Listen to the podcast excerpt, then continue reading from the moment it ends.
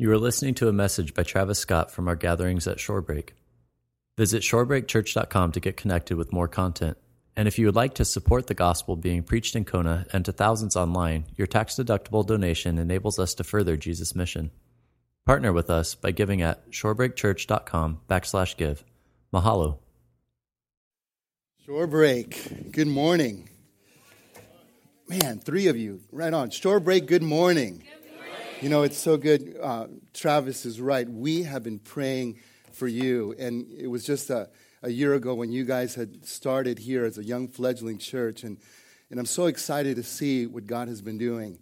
And I, I can attest to what, what uh, your pastor, Travis, is saying. I mean, he is here to stay. You're stuck with him. And, uh, and that's such great news. I know that God wants to do a great work in and through him and through the leadership here at this church. And we can see it. God is on the move. Amen, Shorebreak? Hey, let's, amen. Hey, yeah, round of applause for the Lord. God is so good. Hey, why don't we stand this morning for the reading of the word? I always like to do that. I'll read the word to you, this passage of scripture that we're going to go through this morning, then we'll get into our study. You know, I've entitled the message Light and Hope. It's a part of a series that I've been doing through the book of Ephesians. And in verse 15 of Ephesians chapter 1, Paul says, Ever since I first heard of your strong faith in the Lord Jesus and your love for God's people everywhere, I have not stopped thanking God for you. I pray for you constantly, asking God, the glorious Father of our Lord Jesus Christ, to give you spiritual wisdom and insight so that you might grow in your knowledge of God. And here's our verse for today I pray that your hearts, will be flooded with light so that you can understand the confident hope he has given to those he called, his holy people, who are his rich and glorious inheritance. Let's bow our hearts this morning and let's pray. Lord, I thank you for your word this morning. Lord, I thank you for what you're going to do in and through your word as you speak into our lives. Some of us here this morning need to hear this very specific thing. We need this prayed over us. We need to pray it ourselves. Lord, flood our hearts with your light. Lord, some of us, just because of life, our hearts have been darkened and, and we're kind of groping around. And even though we, we know you, even though we are yours, Lord, it's like a cataract has come over our eyes. It's like this darkness. And we need once again, Lord, to be enlightened. We need once again for our, our hearts to be flooded with light. Lord, some of us, we just need to be flooded with light because we don't know you this morning. And Lord, we need for you to shine your light into the darkness that we might be saved. And so, Lord, we ask that you would do a great work, and, and not only for Shorebreak here this morning. There are many churches throughout Kona. There are many churches that are meeting throughout this big island. We pray for them as they're opening up your word, that you would inspire, that there will be a great harvest on the big island and throughout the islands of Hawaii. Lord, we praise you and we thank you. And we ask these things in Jesus' name. And everyone said, Amen. Let's be seated.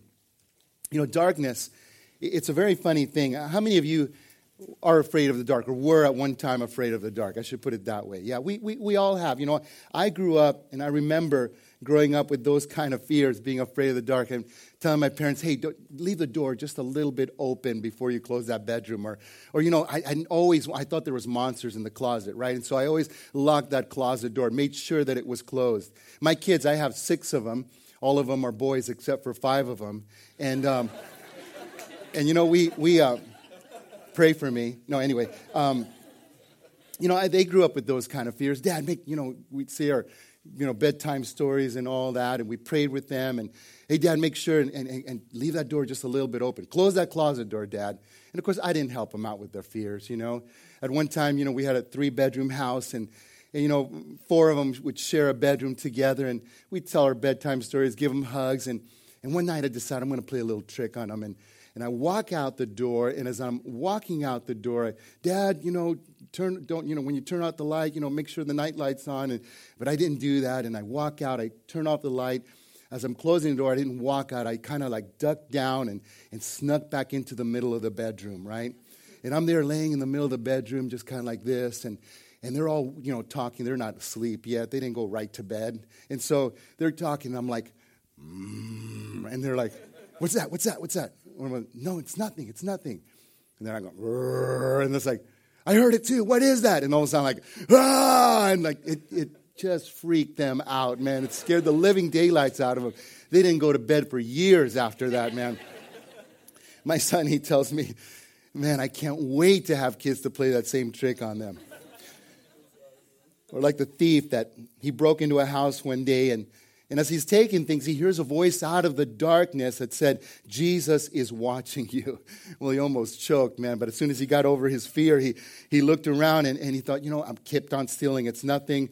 And then suddenly the voice came again Jesus is watching you. And, and by now he started really trembling. He, he was on his way out that house when he sees a bird cage in the corner with a cover on it. And the voice was coming out of the bird cage Jesus is watching you. He goes over there, takes off the cover, and sees that it's a parrot. He's angry and he says, you know, What's your name, parrot? And the parrot says, Moses. And he goes, What kind of a weird person names his parrot Moses? The same kind of weird person that names his Rottweiler Jesus. That's who. oh man, I tell you, darkness. Isn't it a funny thing how, how the very same shadows that can instill fear in a person in the darkness, as soon as you, you turn on the light, those shadows disappear and that fear is dispelled. You know, it's not uncommon for people to be afraid of the dark. You know, light and darkness are, are universal symbols for good and evil. In Scripture, light is understood as coming from God. In the beginning, there was darkness, and God spoke light into his creation. God himself is light, and he's portrayed, in his glory, is portrayed to be light. He is the light of the world who enlightens our heart and our souls, and he dispels all of the darkness. Now, in this portion of Scripture that we're in this morning, Paul, he's been praying this very powerful prayer for the church there at Ephesus. Now, he had heard that they had a strong faith and a great love for God's people everywhere. And what a great thing to be known for. Amen, Shorebreak? That would be a great thing to be known for because this is a kind of strong faith that, that is all in for Christ. It's a kind of faith that, that throws in all of its chips, right? It's a kind of faith that, that bets your whole life on it. And that's a good thing because your whole life depends on that. In fact, your eternity depends on it. And we're talking about the kind of faith. The kind of faith is that faith that simply says, you know what, God, I trust in you. It's you simply saying, God, I trust you no matter what, no matter what the circumstance around me no matter what the situation. And God is worthy of that kind of trust. Can someone just shout amen to that? God is worthy of that because He will never fail you, nor will He forsake you. And I tell you what, the kind of love that that church had, man, it was the kind of love that they had for God's people everywhere, we're told. It's a strong agape love. And, and the kind, that kind of love is a tangible love. It's a kind of love that, that hurts when a brother hurts. It's a kind of love that rejoices when another sister rejoices. And that's the kind of love. And, get this, as I've been praying for you guys, as a church, we pray for you. That's the kind of love that I hear is coming out of Shorebreak. And that's so good because you know what? That kind of love makes, makes people on the outside jealous. And it's a good kind of jealousy. It's like people are like, what's going on in there? What's happening there in that theater? What's going on with that church at Shorebreak? I want to look in. And as they see and they look in, they're like, oh man, I want a piece of that. I want some of that. And that's a good thing because you don't want people to look in here and say, oh, oh man, I don't want any of that. You want people to say, man, I want a piece of that. And that's the kind of love that you guys have a love for one another and a love for your community. Keep on doing that. Amen? You know, the church here at Ephesus, much like us, they weren't perfect in those things. They, they had plenty of room to grow, but, but I love the way that the Apostle Paul dealt with them. He dealt with them graciously he saw the area that they were growing in, and, and he saw that God's grace working in them, and he encouraged them. But because he loved them, he didn't just commend them, encourage them, and then move on. No, he continued to pray for them. And here's a great thing as he prays, he says, he prays that they would have spiritual wisdom and insight, but it was for a very particular reason. He said, so that you would know, that they would know God better. And, and that word to know is a Greek word, very special Greek word. It's the word epignosis. And it means more than just a knowledge about God. There's one thing to know about God, but there's one thing to really know God. And that word epignosis in the Greek means to know God experientially. It means to participate. It's this participatory, roll up your sleeves, get to know a person type of a knowledge. It speaks of an all out pursuit, running hard after God knowledge. And it's the right thing to do. You know why it's the right thing to do? Because God has pursued hard after you. God has done everything. In fact, He does everything just to get to know you and so that you would get to know Him. And any relationship demands it. I mean, a relationship with your wife, a relationship with a friend, your girlfriend, your boyfriend, a relationship with, with anyone demands this mutual participation, right? And so a relationship with God demands a mutual participation. And then here in our 18th verse, where we're going to spend most of our time this morning, he prays. And the prayer kind of at first, it seems redundant if you're reading through it. He uses the verb enlighten. And I'll read it from the New King James, it'll be up on the screen. He says, that the eyes of your heart being enlightened. And then out of the New Living Translation, in fact, let's pr- read this verse together. Ready? On three. One, two, three. I pray that your hearts will be flooded with light. so he's praying for this enlightenment. But you have to think and ask isn't that the same as praying for spiritual wisdom and insight? And isn't knowing God in this experiential way that we've been talking about enlightenment enough? Well, the answer to that question is, is, is no. This prayer isn't redundant. And I love that the Apostle Paul is praying for this. You see, we need to pray for this. We need to pray for God to flood our hearts with light. And the reason for that is because sometimes our hearts get darkened, don't they, from time to time. And whether it's from our sins or whether it's from our failures, and, and we all have a tendency to fail from time to time, or whether it's just life hitting a square in the nose. Have you ever been like, like punched in the nose and you're like tearing up and everything, or just been hit in the nose? Sometimes life just does that, right? And sometimes, and so our hearts get darkened. You know, our hearts at one time were initially darkened because of the fall. Man was created to dwell in God's presence, in his light. But because of sin and the resultant sin nature, it, it brought darkness and it darkened our understanding. I want you to look at this. Look at how Scripture describes humanity apart from Christ. Paul in Ephesians 4 writes here's, a, here's humanity apart from Christ. He says, Their minds are full of darkness. They wander far from the life God gives because they have closed their minds and hardened their hearts against Him. Paul, in, in writing to the Romans, there in Romans 1, in the 21st verse, he, he describes everything that's going on with all humanity apart from Christ. And he says, Their minds became dark and confused. You see, sin brought darkness and, and darkened hearts and, and understanding to humanity. But here's the great news in steps Jesus, right? And He rescues us. He brings light. He rescues us from darkness and from its power and from its penalty. In fact, let's read what Jesus said in John 12 out loud in the 46th verse. Ready on three. One, two, three. I have come as a light to shine in this dark world so that all who put their trust in me will no longer remain in the dark. So someone shout hallelujah or something. I mean, I tell you, isn't that great news? He saved us and he's rescued us from darkness. You know, the Apostle Paul, as he's given his testimony for the third time, he tells of his call that he had from Jesus Christ himself. In the book of Acts, in the 26th chapter, he says this. This is, the words from Jesus to Paul. He said, I'm sending you to the Gentiles to open their eyes so they may turn from darkness to light and from the power of Satan to God. Then they will receive forgiveness for their sins and be given a place among God's people who are set apart by faith in me. You know what? Just like Paul, and that really is a call not only for, for Paul, but for all of us here. We want to tell people about Jesus Christ. Amen? I mean, I, I tell you, what the, the, the little motto you guys have, your, your vision, amplify Jesus. I love that.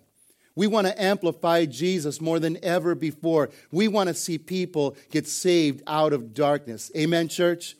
And so that's the heart. And, and more than ever, we've been saved out of darkness.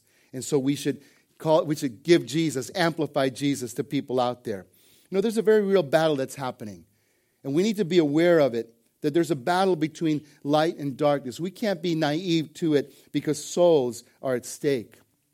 You know, Paul, in 2 Corinthians, he would say this. He said, Of the good news that we preach is hidden behind a veil, it is hidden only from people who are perishing. Satan, who is the God of this world, has blinded the minds of those who don't believe. They're unable to see the glorious light of the good news. They don't understand this message about the glory of Christ, who is the exact likeness of God. You see, we don't go around preaching ourselves. We preach that Jesus Christ is Lord, and we ourselves are your servants for Jesus' sake. For God, who said, Let there be light in the darkness, has made this light shine in our hearts so we could know the glory of God that is seen in the face of Jesus Christ. We now have this light shining in our hearts, but we ourselves are like fragile clay jars containing this great treasure. This makes it clear that our great power is from God and not from ourselves. See, what happened when you and I were born again, when we became believers, God enlightened our hearts and our souls to see the truth of the gospel. The light went on in our hearts. Have you ever had that happen when, when you know, you're, you're walking around the darkness and, and suddenly the light goes on? You know, I remember years ago, we were back like we first got married, we rented this apartment, and, and I remember walking out, and I used to love to go and, and do these uh, little midnight snacks, you know. Um, I, I kind of like eating at midnight. I don't know what it is, but sometimes I do. And so I, I, I, go out there, and, and I didn't turn on the light because I didn't need to turn on the light. I knew exactly where the refrigerator was. I memorized where, the, where it was. And so I'm walking out, and, and as I'm walking out into the kitchen, suddenly I feel this, this crunching on the floor, right? And I'm going, what is this? And it's like gushing through my toes and everything. And, and so then I, I flip on the lights, and it's like cockroaches all over the place. It was, it was amazing. Anyway, um, but what happened was that the lights went on, and, and I saw everything that was going on. I'm like, oh, from now, from then on, I always turn on the lights. You, you see, what, what happened when Christ came into it, he shined the light into your heart and soul. I mean, th- there was incredible darkness there. There's cockroaches all over the place. And suddenly the light went on, and you're like, oh man, I can see. And isn't that exciting when suddenly you can see, and at that point you put your faith in Jesus Christ, and He rescues you from the power of darkness. Isn't that great news? And you know what? Here's how Paul, what Paul says. And let's read this out loud. Colossians 1.13. Ready on three. One, two, three. For he has rescued us from the domain of darkness and transferred us into the kingdom of his dear Son. Isn't that great? That's what's happened in your life, you, the believer, you who's come to Christ. But although light and darkness were at play before we knew the Lord, we, we can't be naive as to think that they're not at play throughout our lives as believers. You know, being a follower of Jesus and that's what you are. You're a follower of Jesus. You're a disciple of Jesus Christ. That, mean, that means that you were meant to walk in and experience light. In fact, Jesus said, and let's read this verse out loud. This is a good one. John 8, verse 12. On 3, 1, 2, 3. I am the light of the world. If you follow me, you won't have to walk in darkness because you will have the light that leads to life. Isn't that great? And so, we're meant to walk in light, and we don't have to walk in the darkness. But nevertheless, you and I, we're being honest, you and I, we have this penchant for sin, don't we? We have a penchant for darkness. And, and unfortunately, we're still going to have this sin nature. As long as we're in this side of eternity, we're going to have to live with it and deal with it on until we get to eternity. And so, what do we do? We dabble with sin from time to time. We dabble with darkness, don't we? And, and even though we've been rescued from sin and darkness, and we've been rescued from the power of sin's ultimate penalty, you know, when we dabble with sin, and when we dabble with darkness, we experience its effect. And, and there's going to be somewhat of a darkening in our hearts that takes place. And, and this is why Paul prayed this prayer. He says, Lord, flood their hearts with light. And we need this prayer. As believers, as people that have been rescued from darkness, you and I, guess what? We're a brand new creation. Isn't that great news? We are brand new. You are a new you. And along with that comes a new way of being. Look what Paul says in Ephesians 5. And let's read this to, to get this together out loud, to get it into our hearts. On three, one, two, three. For once you were full of darkness, but now you have light from the Lord. So live as a people of light. For this light within you produces only what is good and right and true. Let's read out loud one more time. I really want you to get this. Ready on three. One, two, three. For once you were full of darkness, but now you have light from the Lord. So live as people of light. For this light within you produces only what is good and right and true. People of light. That's your new identity. You're not a people of darkness anymore. You're a people of light. That's the new you. Why don't you tell your neighbor, "Hey, people of light, how you doing this morning?" And because you're a people of light, you're to live as people of light, right? It's a whole different way than, than, than the former way that you used to live. Now, I'm going to give you a little lesson, just as a small one, on some basic theology here. This is what's known as the gospel indicative imperative. An indicative being a statement of fact, and an imperative being a direct command. Now, here's a statement of fact You were once full of darkness, but now you have light from the Lord. That's a fact.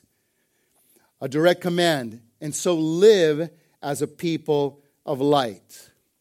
But here's a wonderful thing. This is what I love about the gospel. This is what I love about Jesus Christ that along with that command comes this wonderful, enabling grace. God just doesn't give you a command and then leave you alone and say, You better do it. You better do it on your own strength. Just, just buck up, buddy. He says, No, I'm going to enable you to do it. And so he says, For this light within you produces only what is good and right and true. Isn't that awesome? This is what God does. What God has done in you, in Christ, He's producing good things in you right now. I know what some of you are thinking. You're thinking, man, I don't know. It's not always good, Pastor. I mean, sometimes it's really, really rough, right? Can you guys attest to that? Raise your hands if you're having a rough time. No, no, just kidding. No, no, go ahead. You know, we all do. We all do, right? We have a rough time sometimes, but I want to encourage you with something. God is working in you to produce good things right now. Look what Paul says in Philippians 2. He says, God is working in you, giving you the desire and the power to do what pleases Him. Isn't that great news? And all of us who are in Christ, that's our desire, isn't it? We want to live for Jesus. That's the heart that we have. But now, if, if God's light, if His truth and, and presence within you produces what is good and right and true, then it's also understood that the darkness can produce what is bad and wrong and false. And that darkness can and it does influence us. Look what Paul says in 1 Corinthians 15. He says, Don't be deceived. Bad company corrupts good morals. Think carefully about what is right and stop sinning. Some of you are thinking, oh man, mom used to tell me that. I didn't know that was in Scripture. It is. Bad company corrupts good morals. Think carefully about what is right and stop sinning. There it is, right in the Bible. You know, some of us are walking around naive and, and we're thinking that the things that we dabble in, the things that we do, won't affect us, right? It's like, no, that's not going to bother me. That won't hurt me. But you know, the truth is, is that they will. It will bother you. It will hurt you. It will influence you. Amen, church? Someone, there's more than one of you got to agree with that. Amen, church? Amen. We got to understand that. But also sometimes, and this is the reality of it, sometimes it, it's just life that can darken understanding, right? Some of you are going through incredible trial through, through, through nothing of your own doing. Sometimes just life hits you square in the nose. And you're going through some trial, maybe, maybe a loss, maybe uh, a job loss, maybe you know, a breakup of some kind, maybe a divorce, maybe a death. Something is going on that's really difficult in your life right now, and, and man, you're, you're discouraged, you're in pain. This is just life hitting you hard. You know, Paul, the apostle, at one time, he was discouraged, and, and the Lord appeared to him in a night vision. In, and he needed, at this point, while he was in the city of Corinth, he needed for Jesus to flood his heart with light. In the book of Acts, we're told that the Lord appeared to him there in night vision. In Acts 18, the Bible says that Jesus said to Paul, Don't be afraid. Speak out. Don't be silent, for I am with you. And no one will attack and harm you, for many people in the city belong to me. Don't be afraid, Paul. And why would Jesus tell Paul, Don't be afraid, except for that he was afraid? You know, that's what I love about the Bible. God never hides his heroes' weaknesses or their failures. I love the honesty of Scripture. Even the apostle, the great apostle Paul, was discouraged at one time and he wanted out. He needed for Jesus to flood his heart with light. And sometimes life and, and trials and, and discouragement, can get to the very best of us. And so we all need that prayer Lord, flood our hearts with light. And you know the fact that, that Paul is praying for their hearts to be enlightened, it teaches us two things. Number one, that enlightenment is a matter of divine intervention. We need to be rescued from darkness, right? And, and, and we need, it's not a matter of, of grit and ingenuity. It's not a matter of you just bucking up sometimes and just trying to get through it. We need to be rescued it's a matter of this grace and intervention from God. And number two, enlightenment is a matter of continuance. We need to continually be rescued from darkness and to continually walk in obedience.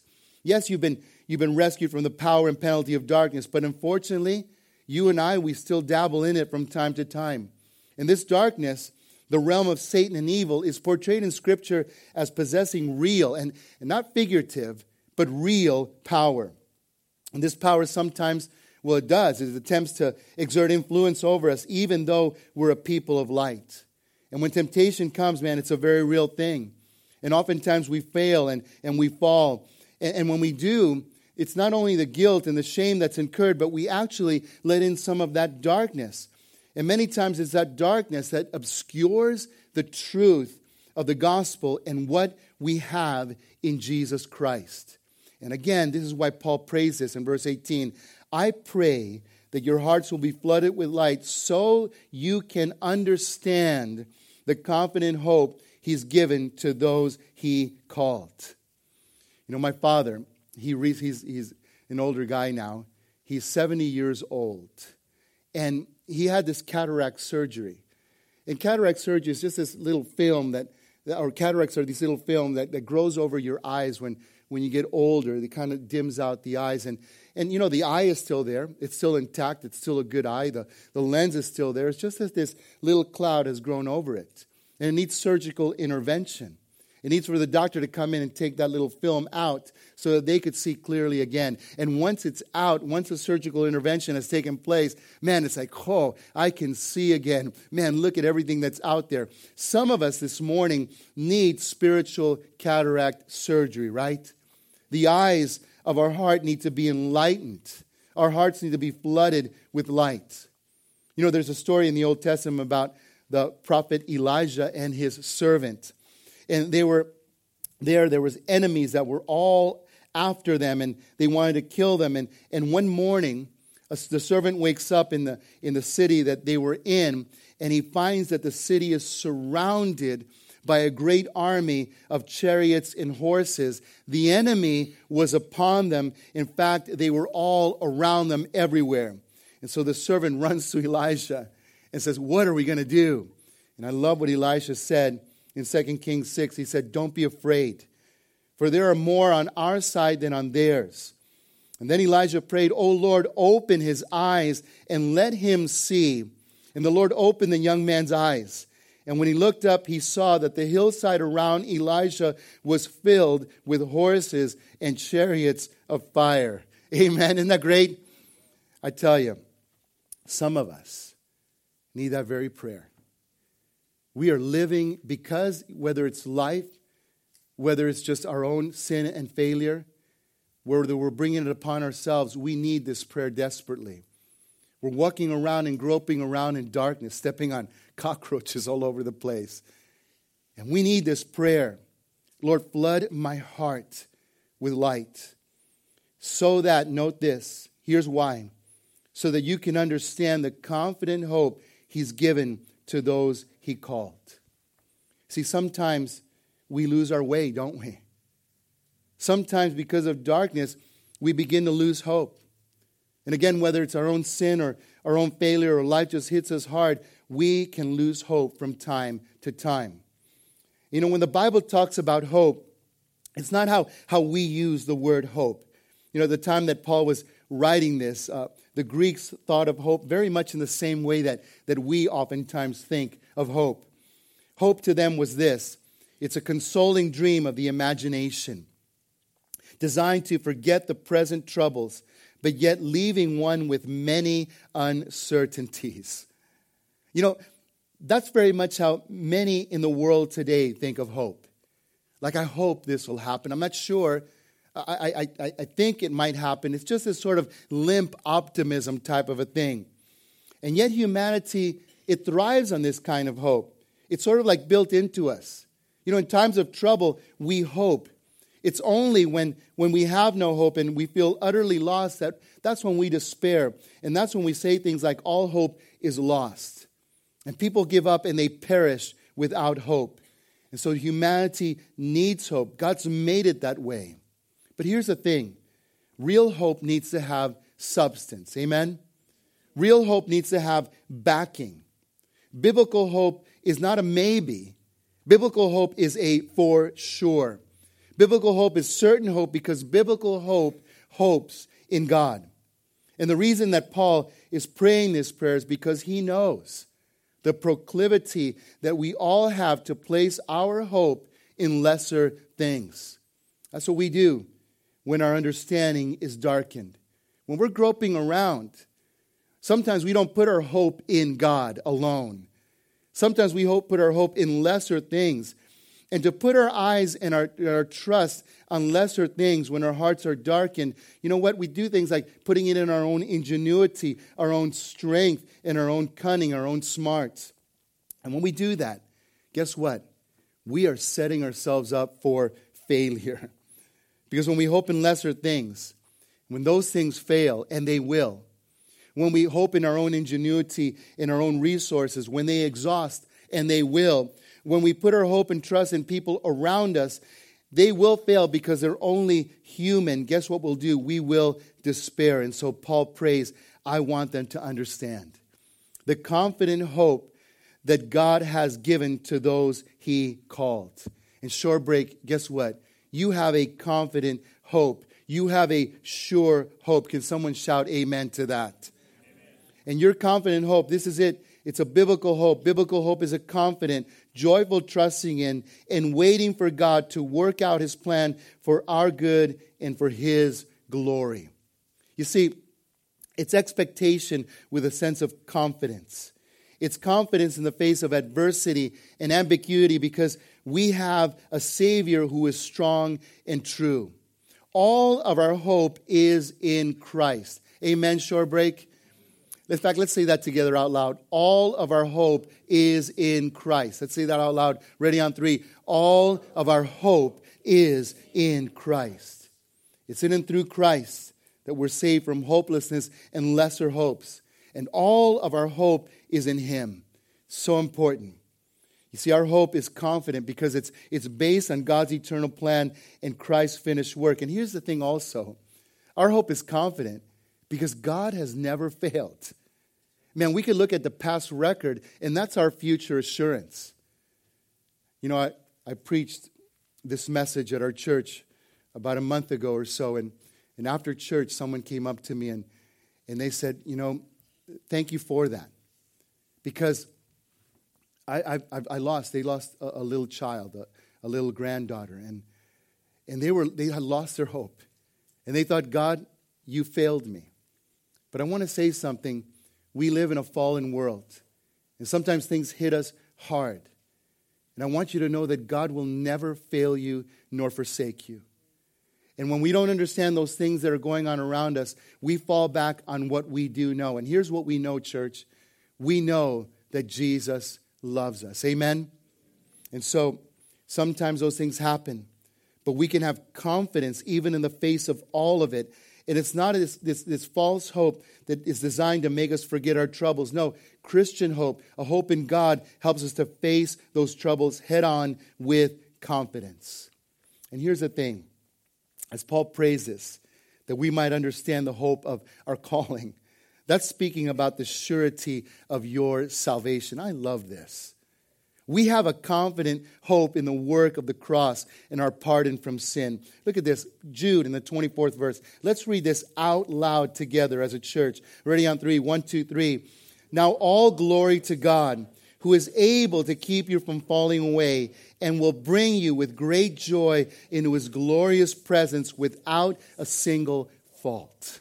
Someone say, oh, man. I, I, t- I tell you what, some of you are going, Pastor, you should have spent Friday and Saturday with me. I, I have fallen time and time again. How, how is it possible that he could bring me without a single fault? This is the work of the gospel. This is the work of Jesus Christ in your life. He'll never He'll never give up on you. And that's his promise to each and every one of us. No matter where you're at, you're a work in progress. Isn't that great news? And I love Philippians 1 6. He, we have this confident hope that he will never give up on us. Look at Philippians 1 6. Many of you know it. He says, And I am certain that God, who began the good work within you, will continue his work until it is finally finished on the day when Christ Jesus returns. He's began this work, and He'll never give up, give up on you. He will continue it. A good work. Isn't that great? God calls you a good work. Some of you are thinking, man, I feel like a piece of work. No, you're not a piece of work. You are a good work. In fact, tell your neighbor, you're not a piece of work. You're a good work. Tell them. Isn't that great to know? And look at this Matthew 28 the 20th verse. Let's read this out loud together. On three, one, two, three. And be sure of this I am with you always, even to the end of the age. Some of you need to hear that right now. Let it touch deep in your heart and soul. Jesus is with you right now. We have a confident hope. One of my favorite verses here in the entirety of the Bible that our end will be with Christ we will be with him. Those who have come to the Lord. Look at this. First Thessalonians, and I think there might have been a, it's actually 413. Great. Eric corrected that for me. Awesome. I wrote 113, but it's 413. And now, dear brothers and sisters, we want you to know what will happen for the believers who have died, so you will not grieve like people who have no hope. For since we believe that Jesus died and was raised to life again, we also believe that when Jesus returns, God will bring back with him the believers who have died. We tell you this directly from the Lord. We who are still living when the Lord returns will not meet him ahead of those who have died. For the Lord himself will come down from heaven with a commanding shout, with the voice of the archangel, and with a trumpet call of God. First, the Christians who have died will rise from the graves. And then look at this. Then together with them, we, are, we who are still alive and remain on the earth will be caught up in the clouds to meet the Lord in the air. And look at this. Then we will be with the Lord forever. And so encourage each other with these words. Someone shout, Amen. I tell you what, that is our confident hope. We will be with Christ. And you know what? We have a confident hope also that Christ will right every wrong. Have you guys been checking out the news lately? It's a mess out there. We see things in the Middle East and, and we sing just we see these horrible things happening with Syria and, and sometimes our own leaders and, and our own courts make these, these decisions that, that trouble us. But you know, as believers, here's what we know that God one day will right every wrong. And look what it says in Matthew 16 For the Son of Man will come with his angels in the glory of his Father and will judge all people according to their deeds. You can have confidence that God will one day right every wrong. And if you're troubled right now, look at this in Revelation 21. Jesus, this is what Jesus will do. He will wipe away, excuse me, wipe away every tear from their eyes. And there will be no more death or sorrow or crying or pain. All these things are gone forever. I love that. I love the way that John describes heaven. He says, You know what death is like, right? You know what sorrow is like, right? You know what crying is like, right? You know what pain is like, right? He says, Heaven, it's nothing like that. And that's just awesome news. And we have this confident hope. You know, I tell you what, when you see all of this, when we look at this, doesn't it make you want all the more to live all out for Jesus Christ? Amen?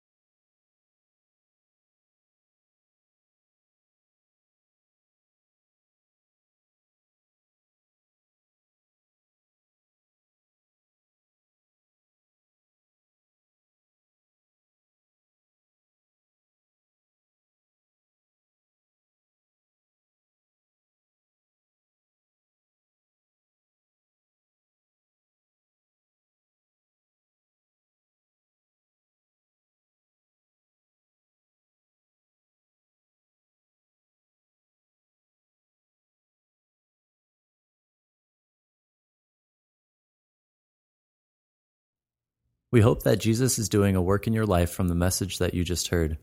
We would love to hear how you were impacted and what was impressed on your heart. Share your story by emailing connect at shorebreakchurch.com. And if you don't know Jesus as God, Lord, and Savior, or you have more questions, send us an email to info at shorebreakchurch.com so we can get you dialed in with a free Bible and resources for your new relationship with Jesus.